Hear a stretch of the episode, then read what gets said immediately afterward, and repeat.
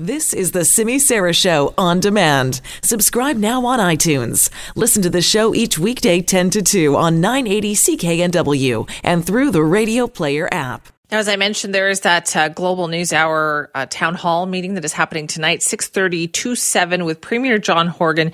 You will hear it right here on CKNW, and I'm sure there's lots of questions that are going to be coming. And for more on all those questions, we're joined now by Richard Zussman, our Global News reporter in Victoria. Good morning, Richard. Good morning, Simi. How are you doing? I am good, thank you. I, though, was not out at one of the beaches on the weekend, which seems to be quite the hot topic.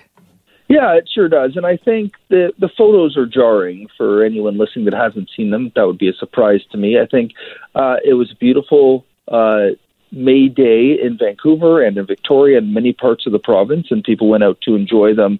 And uh, the beaches, some of them were very, very busy. And that's not hugely surprising. The park board says they issued uh, more than a thousand warnings to people who were not maintaining their physical distance. But Dr. Bonnie Henry says, you know, she saw the pictures, she felt it herself here in Victoria, and wasn't that concerned about it. She thought she most people were giving themselves distance. I think this is really a big part of the province's strategy to use that honey approach rather than the vinegar approach, to continue to encourage people to abide by those rules, to continue for people to stay in their tight social circles until May 19th. But, you know, it's going to be one of those challenges to me going forward as we get into the summer and we keep seeing those numbers, you know, another single digit day of increases of COVID 19 cases, which really, you know, makes you feel that we have this virus under control and that that curve is totally leveled out and the risk keeps going down of spread of the virus. And so, with all of that being said, people are going to want to go outside and enjoy Yeah. the outdoors.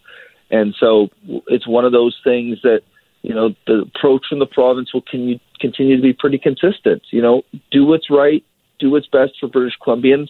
Minister Mike Farnworth has alluded to potentially uh, introducing some sort of punishment, but I think we're a whiles away from that, uh, especially considering, you know, we've seen these cases before, people at the beaches, and it didn't lead to a wild increase in COVID 19 cases. So it will be something, obviously, Dr. Bonnie Henry will be watching very closely. Right. Well, maybe with this weather, we can keep people indoors and watching more TV, like some sports, perhaps. I don't. I don't know about you, Richard, but I have, I have been enjoying these kind of classic hockey games that they've been showing on TV.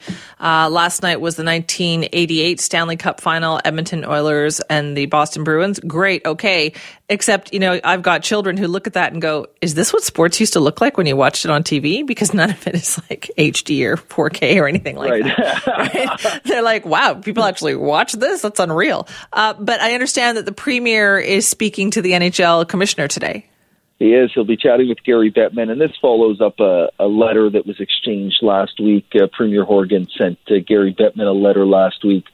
Uh, you can check out uh, that on our website if you need a refresher around uh, BC willing to host NHL games if the NHL decides to return. Uh, I've also seen a letter to the NHLPA, the union, suggesting again that Vancouver is the perfect hosting spot. Not only is COVID 19 uh, under control here for now, you know, that's one of those things that continues to be debated, but also that Vancouver can host a lot of events. But, you know, bad news for fans this would not be played in front of fans, they would be pay- played in front of empty arenas. What the proposal seems to be from the NHL, and there hasn't been a decision yet, is that a number of teams would move to different sites uh, in North America and play out uh, the regular season potentially, or just go to the playoffs. And it would be like those players aren't even in your city. They would be sequestered in a hotel, uh, likely with their loved ones and team staff, and then ushered to arenas on which Vancouver has a number that could host NHL games. Uh, and then the games would be played there, and the athletes would be brought back to their hotels. You wouldn't really get a sense that they're in the city, but it would allow people, like you said, to watch it on TV and potentially see the end of the season. So the conversation today likely will be sort of, yes, we're interested. The NHL will say, yeah, we're working on it, and uh, potentially discuss what sort of protocols would need to be followed. But a lot of that would take some very careful planning from health officials, very careful planning around what would potentially happen if there was a player or a staff that Right. uh, contracted COVID 19 uh, during the games going on. There would be issues with the border, obviously, with the borders closed now for all but essential travel. How would athletes get back to Canada and, and how would they deal with that 14 day isolation period? A lot of questions that still need to be answered, but there are steps being taken here for return of hockey uh, this summer. Uh, that would finish the season, and people would be able to enjoy that on television and see if this Canucks team can put it all together. Listen, I think that goes a long way towards keeping people in their houses. You know? Yeah, I, I think so too, and, it, and it's something you know you may have one or two friends over for a barbecue. That's okay. Uh, and the beverage of your choice, and that all falls within the rules. And it would be a very different feeling of watching the Canucks. You know, you don't go down to the bar or the restaurant. You obviously don't go to the arena, but there is a way to enjoy each other's company and uh, watch some hockey because I think, like you said, people are missing that. The other one is the the Last Dance, that show about Michael oh, Jordan. That so series good. has been fantastic, so but good. it it doesn't replace the real thing.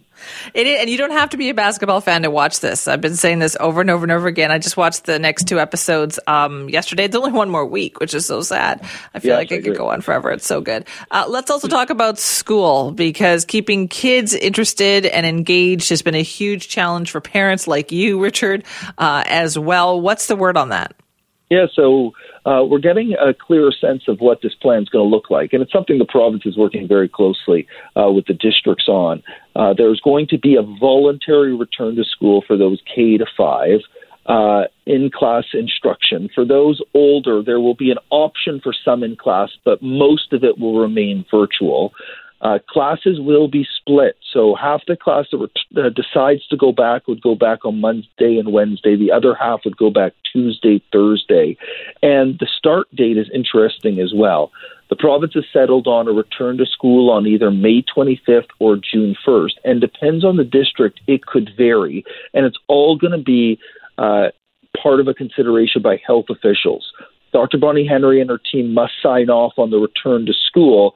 Some districts, based on the number of cases in their community, could go back on May 25th. Others will go back on June 1st. We're going to get more formal details on that on some point soon from Premier John Horgan and Education Minister Rob Fleming.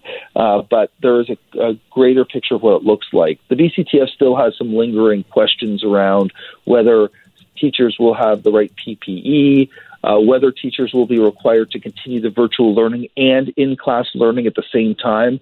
That uh, is a big, big challenge. And then the other big question mark is what happens, again, if someone is sick in school. You know, we know that there's going to be these health checks where kids and staff are asked every single day, How are you feeling?